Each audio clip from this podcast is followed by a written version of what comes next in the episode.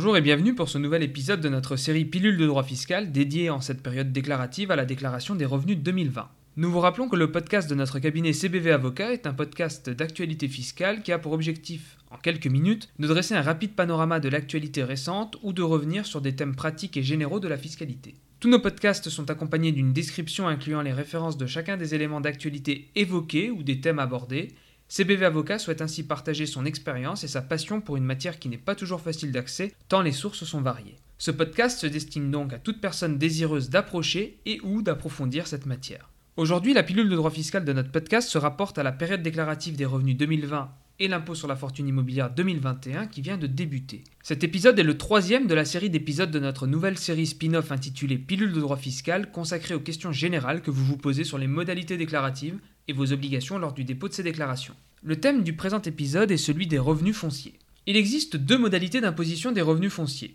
Le régime dit microfoncier et le régime dit réel. Le régime microfoncier s'applique de plein droit lorsque les conditions sont remplies et ce régime d'imposition dispense les contribuables de détailler le calcul de leurs revenus fonciers sur un formulaire dédié et séparé, dit formulaire 2044 ou 2044 spécial. Néanmoins, si les contribuables y ont intérêt, ils peuvent malgré tout opter pour le régime réel. Notez que les contribuables qui souscrivent une déclaration 2044 spéciale ne doivent pas oublier de cocher la case 4BZ du formulaire 2042. A noter également que le contribuable qui ne perçoit plus de revenus fonciers en 2021 doit quant à lui cocher la case 4BN afin d'éviter que des acomptes de prélèvement à la source ne se poursuivent à compter de septembre 2021. Revenons rapidement sur ces deux régimes distincts d'imposition des revenus fonciers. Le régime microfoncier tout d'abord. Celui-ci s'applique de plein droit si les deux conditions suivantes sont remplies simultanément. Premièrement, les revenus fonciers du contribuable proviennent uniquement de la location de propriétés rurales et urbaines dites ordinaires. Deuxièmement, le montant des revenus fonciers bruts, loyers et recettes accessoires, perçus en 2020 par le foyer fiscal du contribuable, toute propriété confondue, n'excède pas 15 000 euros, quelle que soit la durée de la location en cours d'année. Le régime microfoncier s'applique également de plein droit lorsque le contribuable détient des parts de SCI non soumises à l'impôt sur les sociétés qui donnent en location des immeubles nus si les conditions suivantes sont satisfaites. Première condition, le contribuable est également propriétaire d'immeubles donnés en location nus. Deuxième condition, les immeubles ainsi détenus par une SCI et ceux dont le contribuable est propriétaire ne doivent pas bénéficier d'un régime particulier, comme par exemple celui des monuments historiques donnés en location, les logements neufs bénéficiant de la réduction au titre de l'amortissement Périsol, Besson, Robien ou Borloo-Neuf. Troisièmement, le montant des revenus fonciers bruts perçus en 2020 par le contribuable, y compris sa cote-part dans les résultats de la société, n'excède pas 15 000 euros.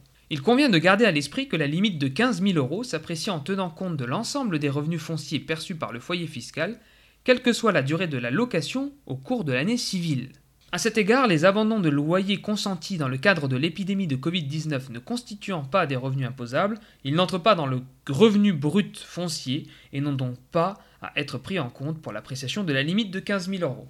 Ainsi, si les conditions du micro-foncier sont réunies, le contribuable porte directement le montant brut de ses revenus fonciers sur la déclaration 2042, rubrique 4, page 4, ligne 4BE. Il convient également d'indiquer sur la ligne dédiée à cet effet l'adresse du ou des biens loués ainsi que le nom et adresse des locataires. Les revenus fonciers de source étrangère ouvrant droit à un crédit d'impôt égal à l'impôt français, compris dans les revenus fonciers déclarés en ligne 4BE, doivent également être reportés pour information en ligne 4BK afin de ne pas être soumis de septembre 2021 à août 2022 à un acompte au titre du prélèvement à la source. Qu'advient-il des revenus fonciers ainsi déclarés? À partir du montant indiqué par le contribuable sur sa déclaration de revenus, ligne 4BE, l'administration fiscale appliquera un abattement forfaitaire de 30%.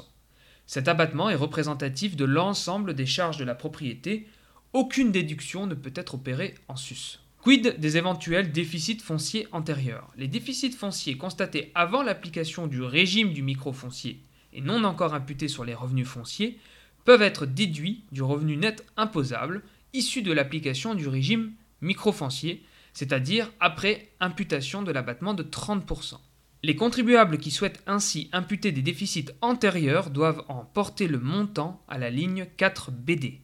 seuls les déficits constatés depuis 2010 peuvent être déduits.